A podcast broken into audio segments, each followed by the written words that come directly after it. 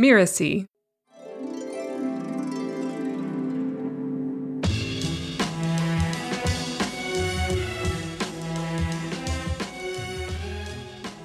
As somebody who has worked a lot with like deep meditation, when used as tools, these plants can help you they can help somebody who's not as advanced in meditation get to these same places. Hello, I'm Katy Valentine, and you're listening to Soul Savvy Business. I'm a soul minded spiritual entrepreneur, a Christian minister, and a New Testament scholar. Don't let any of that scare you. I support all paths to the divine, and I use tools like chakras, dreams, and intuition to get there. On this podcast, we explore the intersection of business and spirituality. What do I mean by that? Too often, we separate our business selves from our spiritual selves. But in doing that, we don't leverage the full potential of either one. This series aims to help you fall in love with your own soul so that you can live your most fulfilling and successful life.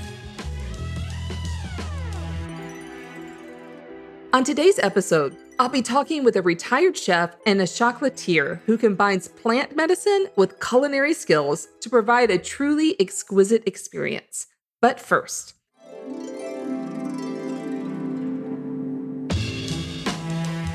In every episode, I offer a tip around abundance and your spiritual journey.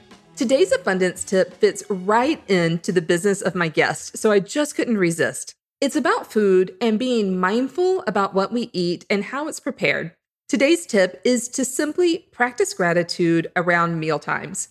And this is one that I am very often to forget, so I am my own best reminder. Every single day, we have the opportunity to be grateful for the food that's in front of us. This doesn't mean practicing a prescribed prayer or being overly demonstrative about gratitude but simply pausing to offer thanks for the amazing cycle of planting, farming, raising, and harvesting that enabled the food to appear before you. And what I love about this practice is that it really is about pure gratitude. It's not about money, it's not about business, it's about a habit and a lifestyle of offering gratitude. And this is part of the abundance cycle. It's recognizing the abundance of the earth and the universe around us.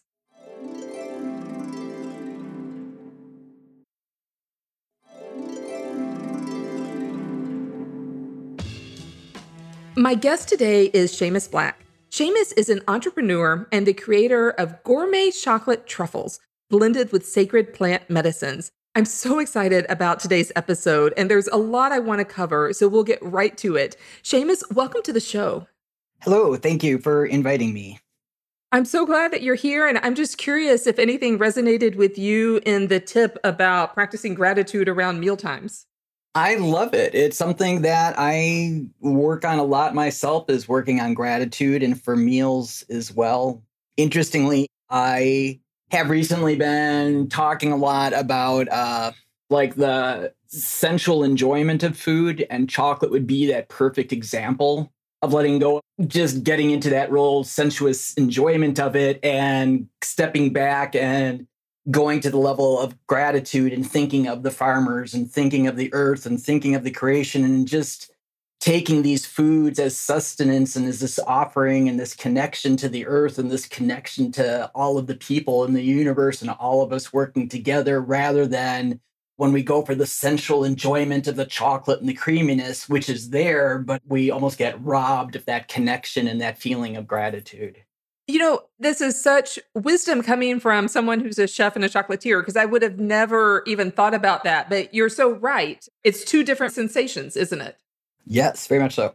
Yeah, that's so interesting. And I was having kind of a meditative moment as I was writing the abundance tip as well. I'm thinking about spirituality and most of the miracles of Jesus, or not most, but a vast majority of the miracles around Jesus were around providing food for people. It's true. I hadn't thought of that. Yeah, yeah. There's so many around providing food and the basics of life. And it wasn't chocolate, but it's like bread and fish. Yeah. And so that resonates a lot with what you said. So, yeah, thank you for that tip. Although, nothing wrong with enjoying the luxuriousness of a chocolate either. You know, there's room for both. Right. But if we get hung up on it only doing that one aspect, we miss out on so much more. Right. Yes. Yes. Well, we're going to get into your spiritual background and current practices in just a moment. Um, but first, I'm wondering if you could tell us what word or words you currently use when you're referring to what you consider to be the divine. Uh, universal truth, maybe. I talk a lot about connecting to the universe, hearing the universe, truth, understanding our truth, knowing our truth. And the universal truths are what I speak of that when we're coming from a really pure place. All of like Christianity and Buddhism and sacred plant truffles, there's these interlocking truths that are all the same threads weaving into the same fabric of the universe. And so trying to find a language that people understand and trying to cross over a lot of these barriers, which seem to be, I guess, like the different labels people put on different religions or spiritualities, and finding these more of the universal truths that hold us together, looking for the similarities instead of the differences. Oh, yes. Oh, beautiful. And well, you mentioned that you weren't brought up Christian. So we would love to know what was your spiritual or religious background, you know, when you were growing up? Were you raised in a particular religion or with a particular spiritual belief or practice? No, we weren't. I was about 18 years old before I realized that Christians believed the Bible and that the stories I knew from Christianity that people took them like literally. And it wasn't a metaphor. I guess we are one of those families where science is God. There was a lot of talk about it academically. We were a family of very progressive and liberal thinkers, very well read, well educated, but religion wasn't part of our thing. Though we might discuss it, how it fit in historically and culturally and politically and the significance of it, but we didn't, it wasn't something we participated in. Well, so we've got to hear this journey because I know that you spent time in the Native American church. So yeah. just tell us a little bit about how that came to be and maybe do us give us a little bit of education about what the Native American church is as well. Well, these are the Native Americans who use peyote, who pray with peyote. And there's a lot of politics revolving around that, where even Native Americans on reservations aren't allowed to handle peyote or pray with peyote unless they're actually part of the Native American church. So there's kind of a lot of politics around it. But when you hear somebody say the Native American church, they're talking about that they're praying in these ceremonies with peyote. So when I say that was part of it, it means that I was working with peyote in the very traditional ceremonies on the reservations because it only happens on reservations.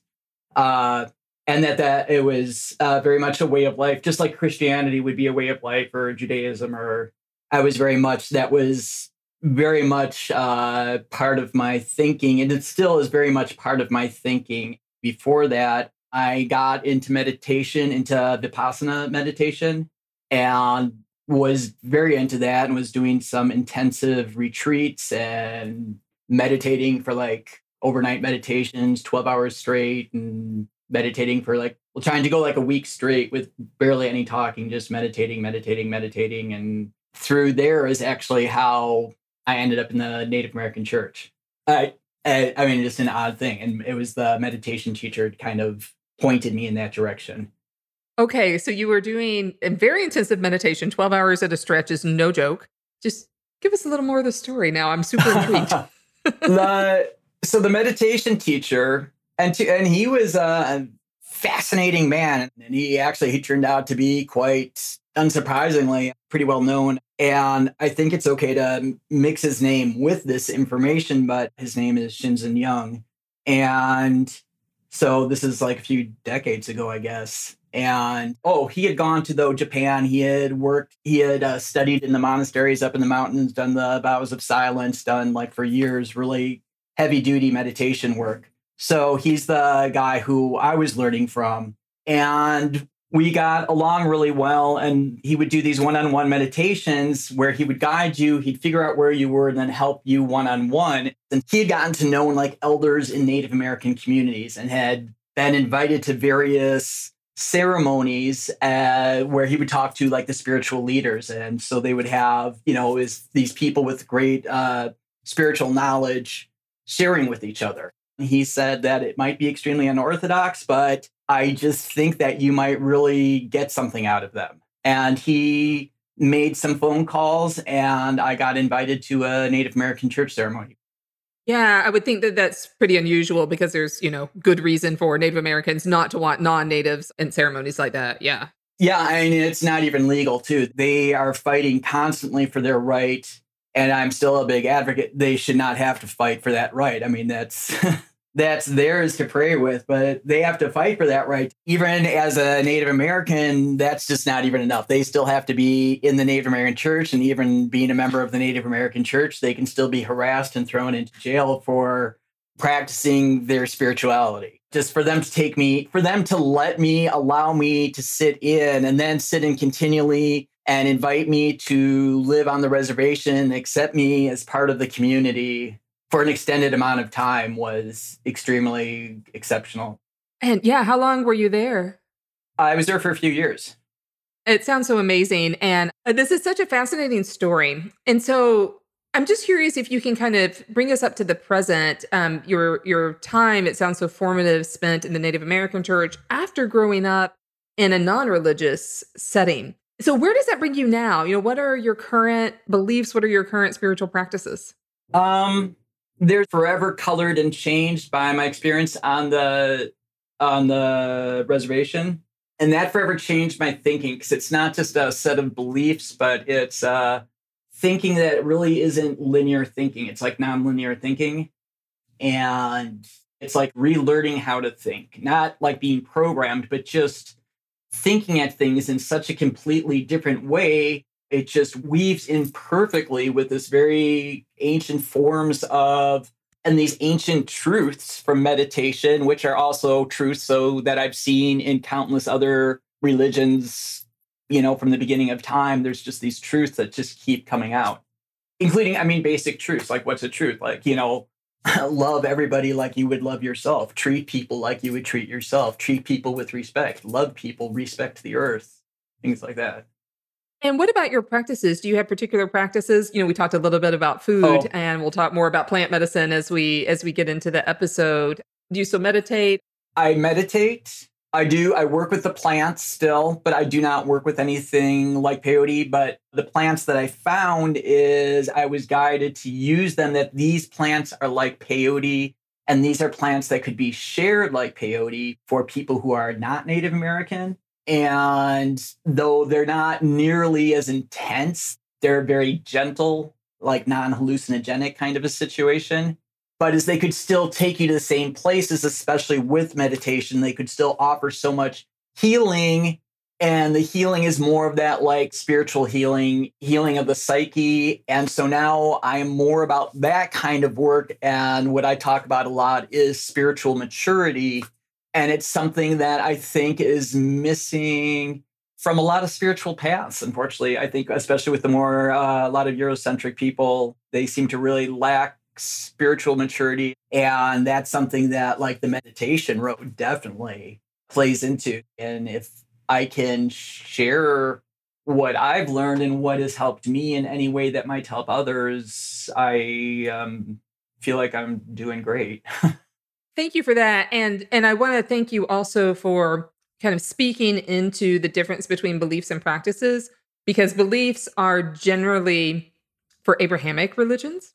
Mm-hmm. Like for Judaism, Christianity, Islam, we're very big on beliefs. Like, what do you believe? But most other religions or spiritual systems are more about the practices and being in the moment beliefs tend to be sort of very western mindset but this nonlinear way of practicing is is is more global actually. Yeah. And i'm curious if any of your spiritual experiences or spiritual practices have influenced the way you feel about money or abundance. Oh hugely. Uh, no one ever says no to that you know?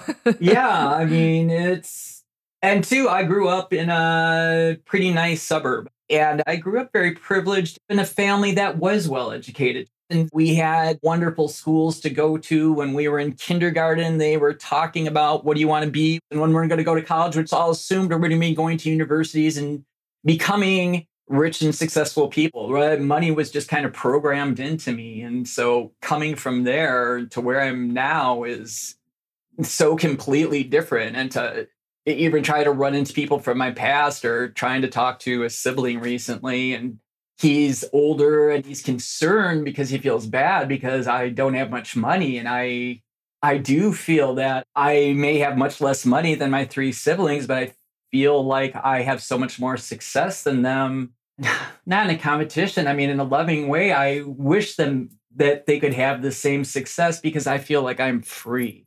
I know peace. I know happiness. When I was divorcing from my children's biological father, I'd gone through a period where I wasn't working and I realized, well, I need to go back to school. Long story short, school wasn't working out. I realized I was going to be miserable pursuing it. I wanted my kids to see I could take care of them. I didn't want them to see me quitting school, but then I realized the better thing to teach them is don't ever choose money over happiness. And so I told them, it's like, okay, I'm not going to do that. I thought I'd be able to get this job. I thought we'd be able to do this stuff, but I don't want to ever teach you guys that that's more important than being happy and following who you are. Well, tell us a little bit about how your spiritual experiences have impacted, you know, the way you think about abundance, the way you think about money now. What's I sense what changed and I'm curious how did your spirituality kind of factor into that? When I was a chef, it was the really fancy food, really expensive fancy food. And then live on a reservation with so much poverty. And to realize that I had spent my life up until then providing a service that nobody on that reservation would ever be able to afford. Oh, yeah. And that I, I provided a service for only rich people. I provided a service even I couldn't afford, even my own friends couldn't afford. And I started realizing how broken it was. And I didn't want to spend my life providing a service for the people who just had a certain amount of money. I am an artist. A lot of chefs are like artists, and I was presenting in this beautiful food, but it was sort of like, no, you don't get it. This is only for rich people. And it's just, it's so wrong. I love hearing about this journey and the kind of nonlinear path that you've been on, but it feels like so expansive. I sense this ever expanding kind of quality in you. Well, let's talk a little bit about your business. Seamus, can you tell us a little bit about your business and what you deliver for your customers? So, I make uh, gourmet chocolate truffles infused with sacred plant medicines. I use nightshades, and nightshades are a family of plants. Uh, it's actually, I mean, like tomatoes and eggplants and such, but there's another group of nightshades that are just riddled with like weird folklore and tons of misinformation. And I was just given that this like gift and this insight is that these plants were to be used in this different way uh, for to help people to grow, to help people to be able to see themselves objectively, to be able to see their lives and things in their lives more of like as a witness rather than a participant. So they could like step back devoid of having that emotional reaction, you know, of having that emotional attachment to it. They could just sort of see it with a new objectivity, being able to see it without being uh, emotionally attached to it. They could get a lot of times find closure because they could finally see things they couldn't see about it before. How could something so bad in my life, you know, possibly be good?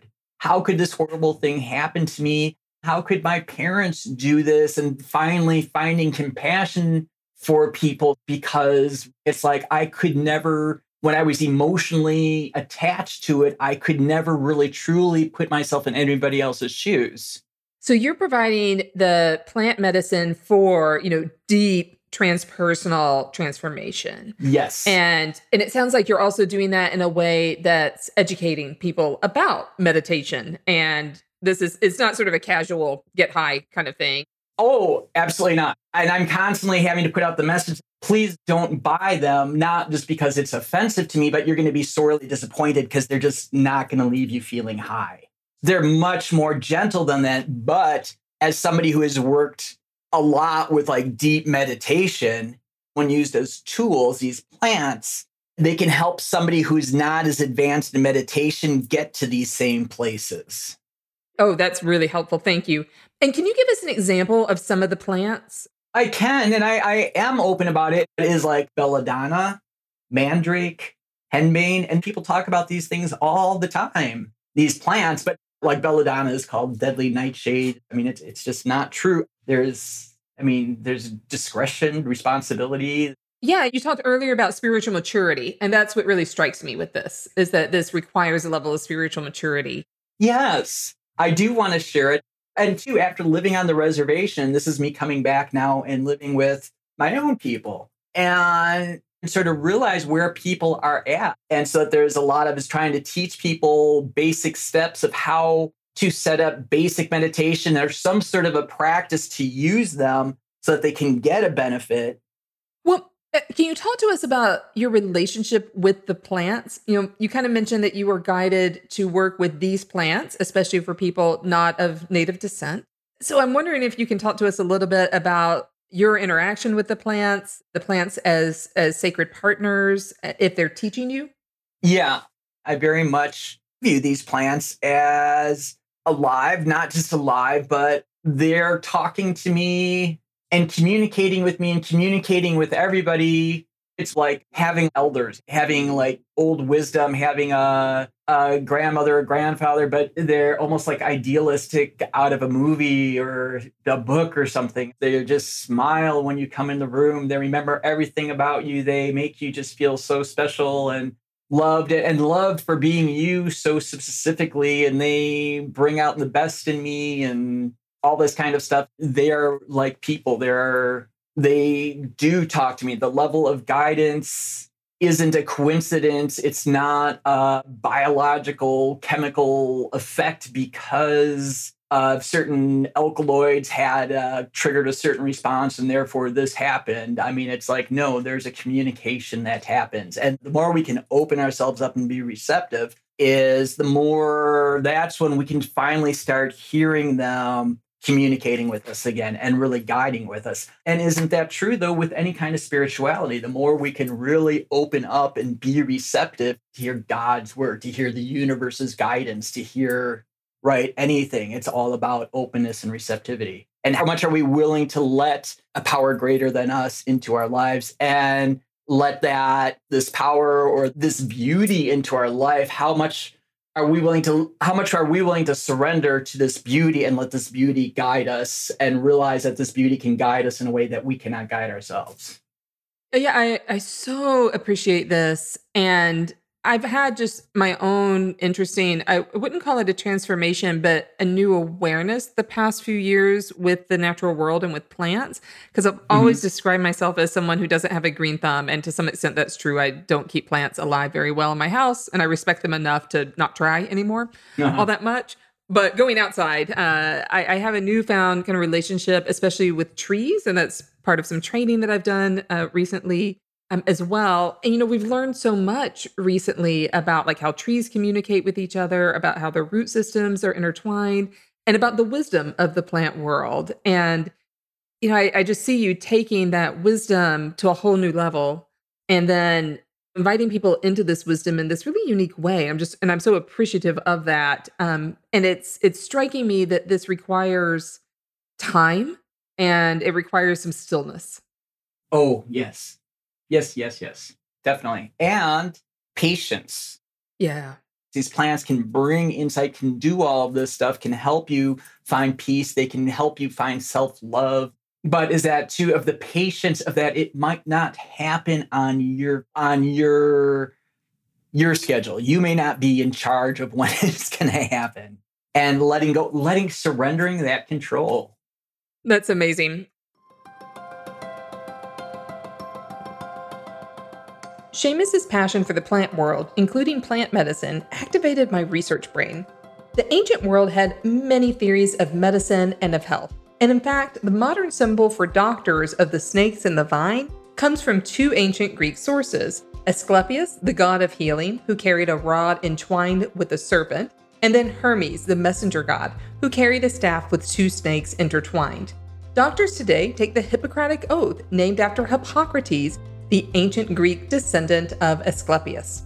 As I mentioned earlier, the ministry of Jesus was highly focused on healing and on food. Many of the miracles of Jesus offered health care to people who had very little access, and he offered radical feeding to people who were often hungry, like the miracle of the multiplication of the fishes and the loaves. These stories aren't necessarily literal, but they're indicative of the kind of care that Jesus was offering people. And Seamus's concern for the affordability of food and of plant medicine resonated so strongly with me because of these New Testament stories. And let's go just a little deeper. The Greek word for drugs is pharmakeia. This can mean medicine, sometimes it can mean poisoning, sometimes it can mean magic and sorcery. You can hear the ancient word for pharmacy or pharmacological in the word pharmakeia. The word only appears three times in the New Testament, usually in the context of magic. Jesus doesn't seem to use pharmakeia in his healing, but we see something very interesting in the Gospel of Luke, chapter 8, verses 1 through 3, where women accompany Jesus in his healing ministry. Though the women are said to have had demons, the New Testament scholar Elaine Wainwright suggests that this is a cover up. Instead, the women were actually healers and herbalists who later got labeled as demonic. These women would have had their own pharmakeia, which they in turn taught to Jesus. As someone who myself loves energy work and sees practices like Reiki as in line with the healing work of Jesus, as well as other kinds of modern day pharmakeia like ibuprofen, which I do take, or herbs or plant medicine like Seamus offers. These are all part and parcel of our healing, of our abundance, and of taking radical control and responsibility for our own health. I think it's so cool that Seamus is taking this ancient pharmakeia approach and with his own experience in the Native American church and applying it in a unique and very real context for people today to experience this radical healing. And it seems to me that he is in a long tradition of healers with expression now in the 21st century. Well, kind of getting back to your business, um, I'm curious, what has been the biggest challenge for you in building your business? One of the biggest challenges is the mis the insane amount of misinformation out there, and that so many people think that these plants are deadly poisonous. So, how do you uh, deal with that in the business? So, just trusting the way I'm being led and really learning to, it's not about what other people think about me. It's about doing what I believe is the right thing to do. Right. I can so relate on a really, really different level because a lot of what I do is help Christians get comfortable with metaphysical practices. And so you can imagine my social media feeds are filled with you're sending people to hell, you're Satan in disguise. Yeah. Because we're challenging a core belief. Exactly that sounds like the equivalent of what I'm dealing with.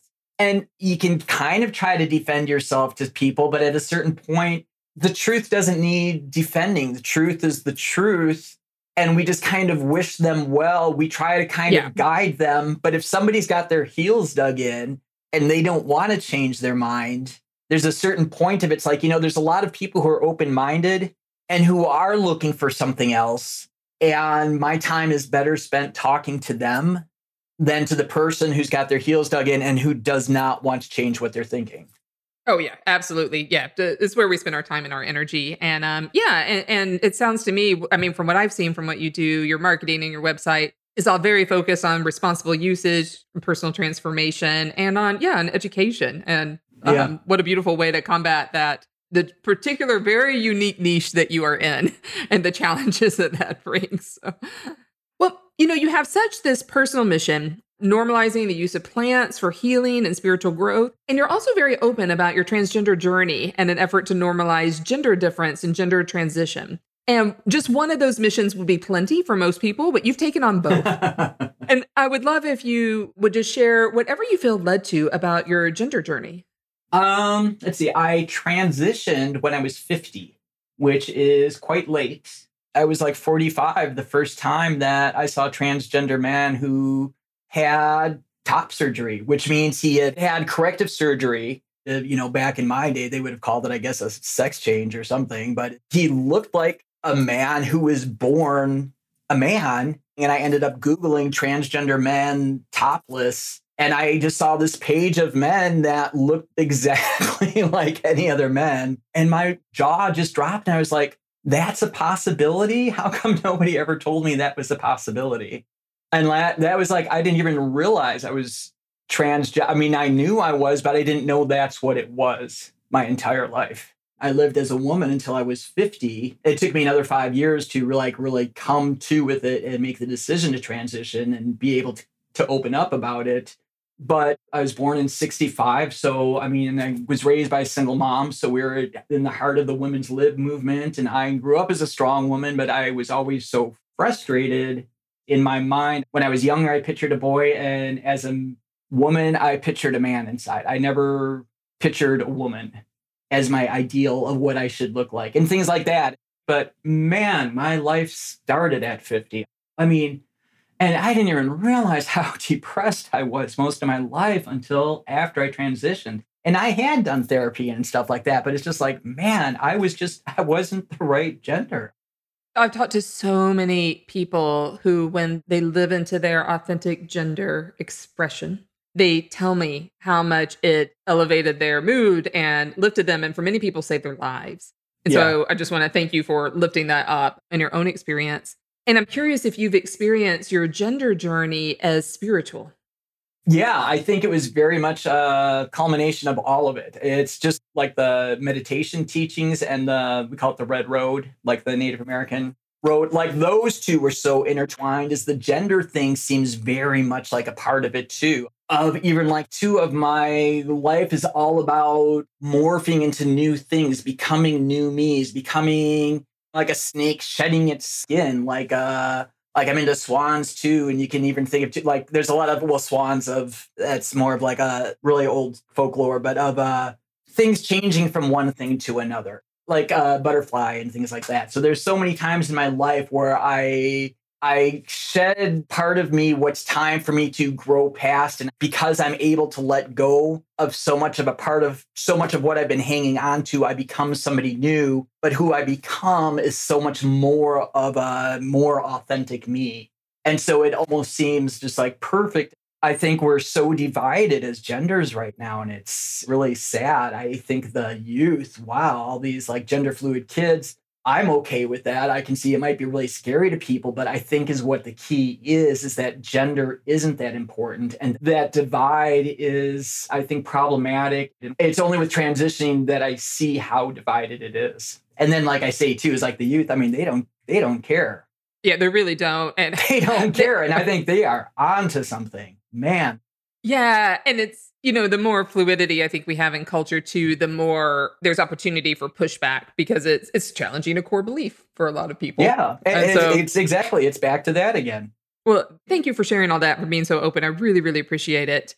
And uh, yeah. uh, the interweaving with your journey with Native American church and plant medicine too just seems so poignant.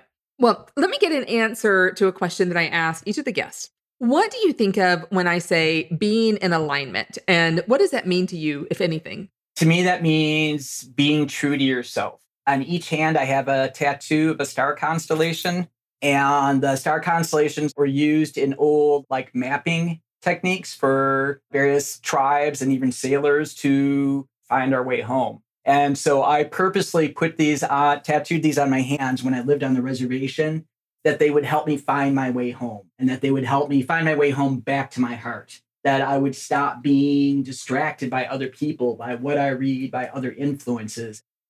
For you, what does it feel like when you are not in alignment? I would say the biggest one would be lost. Lost mixed with, I would say, confusion, uh, depressed, no confidence, no self worth. Do you have any kind of tried or true um, ways that you step back into alignment? It's kind of a meditation thing. Like I use my hands. We had the video on. I'm like a big sweeping motion of pulling everything and then with my hands and like patting them back into my heart and then is putting like literally like just breathing and focusing on the heart getting out of our heads and focusing on the heart again and once you can just finally get where you feel centered in the heart again and your thoughts aren't pulling you out of the heart that's the return to the center that's the return to the good place lovely I love your phrasing there, the thoughts that try to pull us out of our heart space. That is just so, so true. And, you know, for entrepreneurs, we all have periods where we do get out of our heart and we have maybe thoughts that are kind of pulling us away from that space. Well, before we wrap up, Seamus, do you have any advice that you'd like to share with the listeners? Uh, don't give up. and look to yourself for validation. Look inside for validation. There's a dependence on books and a dependence on teachers and a dependence on surely somebody knows better than I know. And I think it goes hand in hand with that needing to validate what we know and what we believe.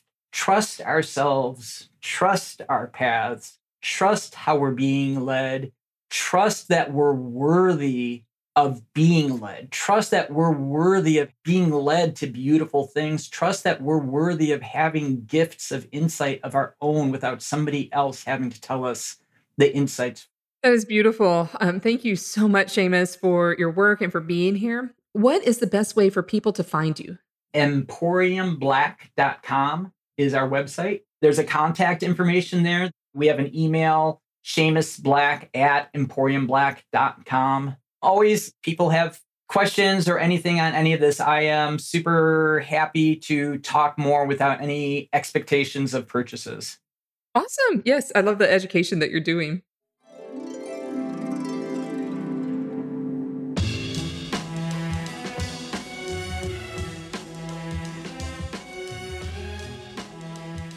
I'm Katy Valentine, and you've been listening to Soul Savvy Business Soul Savvy Business is part of the Mirasee FM podcast network, which includes shows like Just Between Coaches and Once Upon a Business. This episode was produced by Cynthia Lamb. I wrote this episode with Melissa Deal and Cynthia. Melissa Deal assembled the episode, and Danny Iny is our executive producer. Post production was by Post Office Sound. To make sure you don't miss any great episodes coming up on Soul Savvy Business, just follow us on Apple Podcasts, Spotify, or wherever you're listening right now. If you like the show, please give us a starred review. It is the best way to help get these ideas out there to more people. Thank you so much, and I will see you next time.